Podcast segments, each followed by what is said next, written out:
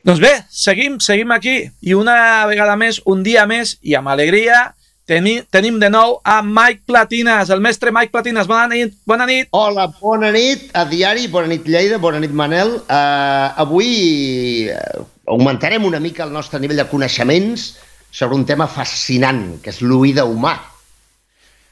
Una coseta que a mi sempre m'ha agradat molt perquè mm, des de que vaig descobrir una mica la tecnologia amb els ordinadors i tal, de sempre m'ha agradat el 3D. Però, Mike, tu dius que escoltem en 3D. Sí, els humans no únicament eh, veiem en 3D, sinó que escoltem en 3D. Explica'ns una mica com funciona l'oïda humà. Per anar... Pues mireu, uh, l'oïda humà a veure, fonamentalment, el so què és el so? El so són vibracions que es transmeten per l'aire, no? Aquestes vibracions arriben a l'oïda, entren al timpà, fan vibrar el timpà, i el timpà fa vibrar aquesta, aquesta vibració, aquest moviment, aquesta oscil·lació, es transmet cap a dintre de l'oïda, cap a l'oïda intern, i sense entrar en detalls, anem al final del, al final del procés, arriba a un lloc molt petitet, molt petitet, que és com un líquid eh, que dintre té com uns pèls, com uns palets, uns pèls petits, diríem, dit, submergits en un líquid, no? I al vibrar el líquid, vibren aquests pèls. I cada... Hi ha diversos tipus de pèls d'aquests, que, que, que tenen sensibilitats a diverses bandes de freqüència. És a dir, els greus els, doncs vibren uns tipus de pèls concrets. Els aguts els vibren uns altres pèls. Per tant, depèn de quins es mouen i quins no, envien aquesta informació al cervell i el cervell decodifica, interpreta això i sap exactament quin so és i de quin tipus exacte. Així és com funciona. Molt increïble. I allò que vas dir un dia de que els humans som especialment sensibles a les veus dels bebès i dels petits? Sí, això és molt interessant. Uh, S'han fet molts estudis científics al respecte, però són especialment coneguts els de Fletcher i Munson, que van fer les curves d'audibilitat de l'oïda humà, i van eh, intentar esverinar, eh, fent experiments pràctics amb humans, eh, a què érem sensibles i a què no ho som tant. I van descobrir que la banda de 1.000 a 5.000, és a dir, de 1.000 vibracions per segon fins a 5.000 vibracions per segon, aquesta banda és a la que som més sensibles, a la que nosaltres escoltem millor i més fàcilment. I aquesta banda, curiosament, coincideix exacte amb, amb el plor, amb la forma de plorar d'un nadó, d'un bebè, d'un nadó, i també amb la veu d'un nen petit, d'un nen de, de dos anys, tres anys, cinc anys. Eh? Ja doncs, imagineu eh, el motiu, no? I, o sigui que els aguts i els greus no són tan, tan sensibles. Exacte. Nosaltres no som tan sensibles als aguts i als greus. Som menys sensibles als aguts i, de fet, amb els anys anem perdent aquesta sensibilitat. Fixa que allò, hòstia, ja sordeja, té 70 anys, no? Eh, què passa això molt? Sí. Doncs és perquè la sensibilitat dels aguts anem perdent i en comptes d'escoltar eh, la veu d'altra gent o la música normal, l'escoltem sense aguts. I clar, costa molt més d'entendre, no? Uh mhm. -huh. Però, especialment, som poc sensibles, molt poc sensibles, als greus i als subgreus. Uh mhm. -huh. Molt menys, encara.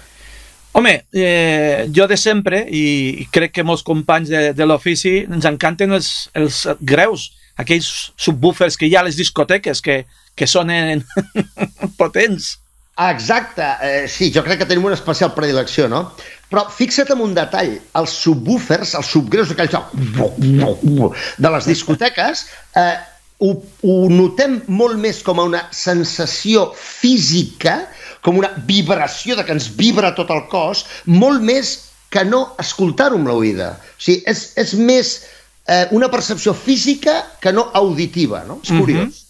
És bastant interactiu, com aquell que diu. Eh, per què dius els humans? Pregunto.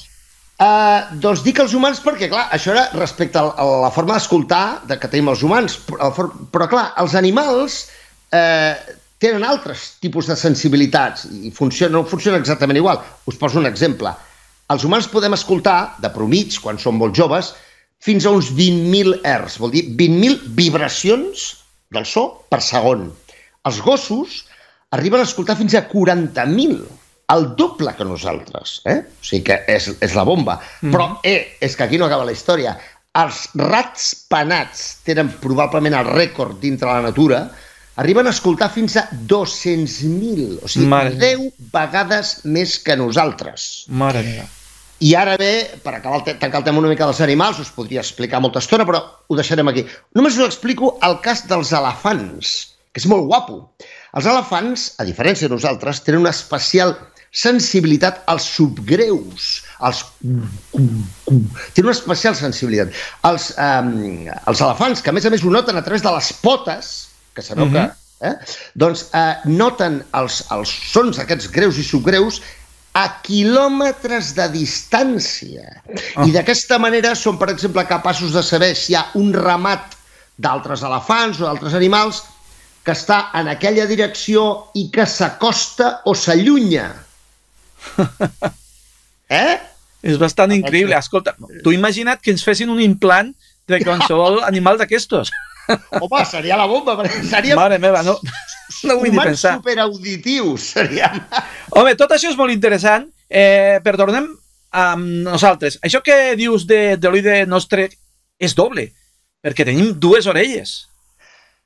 Esclar, esclar, efectivament, és veritat. Això que he explicat ho hem de multiplicar per dos. I aquí està la gràcia del tema. Aquí és on sorgeix el tema del 3D.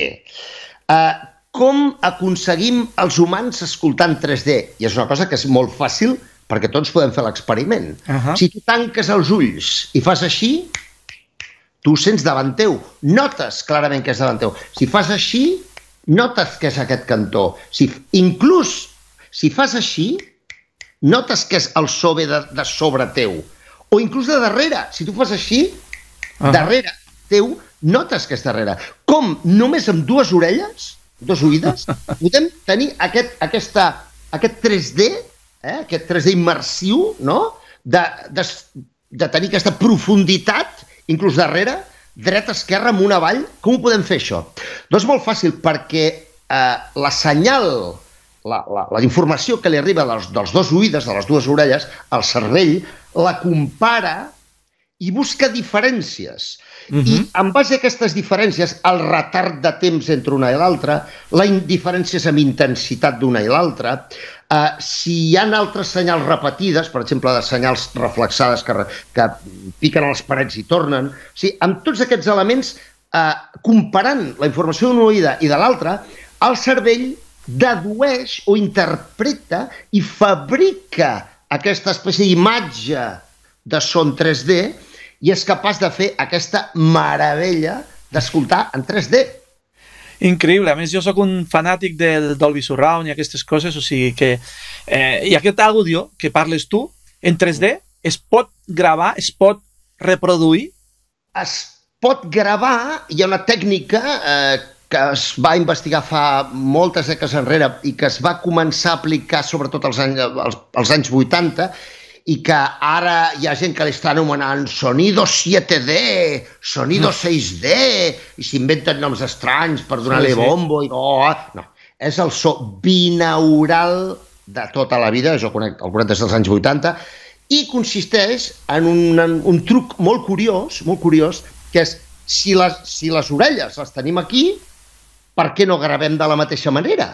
Clar. Per què no agafem un cap artificial, que s'anomena dummy head, o sigui, uh, cap tonto, se li anomena uh -huh. un mhm. dummy head, i, i li posem on, esta, on estaríem, tenim les orelles i col·loquem un micro i aquí un altre micro. Uh -huh. Per tant, col·loquem un micro aquí, un micro aquí, i automàticament estem imitant la posició real, física de l'oïda amb un cap i ho gravem així, anem al carrer i gravem així, no? En uh -huh. estèreo, però amb aquest posicionament dels micros.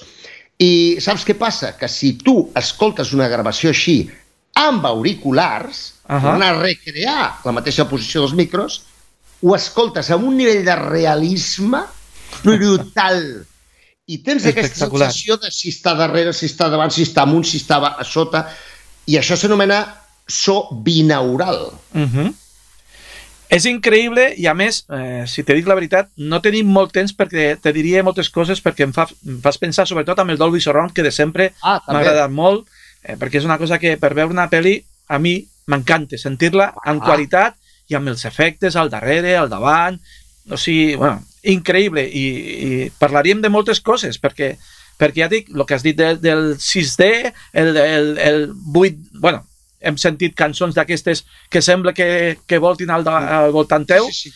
valga la redundància. Això, això, això, Manel, és binaural, eh? Sí, sí, sí. Un altre dia podem parlar del, del Dolby 5.1, del 7.1, això un altre dia si vols ho parlem, que és Va. un camp també I molt guapo. De... que ara és, és el que està de moda una mica. I l'Atmos. Tot això un dia ho podem parlar, tranquil·lament. Fem un resum una mica ràpid perquè com ha anat la cosa de... Ràpid, un resum ràpid pels que heu arribat tard o pels que voleu un resum, simplement. Els que han sentit l'eco de fons. a veure, el resum d'avui és el següent.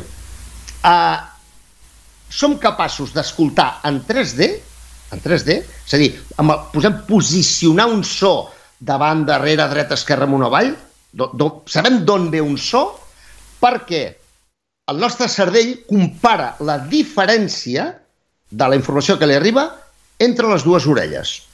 Aquest és el resum d'avui. Doncs estupendo. Molt, bueno, m'he quedat avui, avui m'ha interessat molt, m'he quedat jo inclòs avui a sentir el programa, perquè ho he trobat super interessant. Mike, moltíssimes gràcies, sempre ens aportes molta Bé. informació eh, i aprenem moltes coses amb tu i tenim ganes de, de sentir el teu, la pròxima explicació que el següent dia. Gràcies, Mike. Perfecte, una abraçada. Adéu, Lleida. Adéu.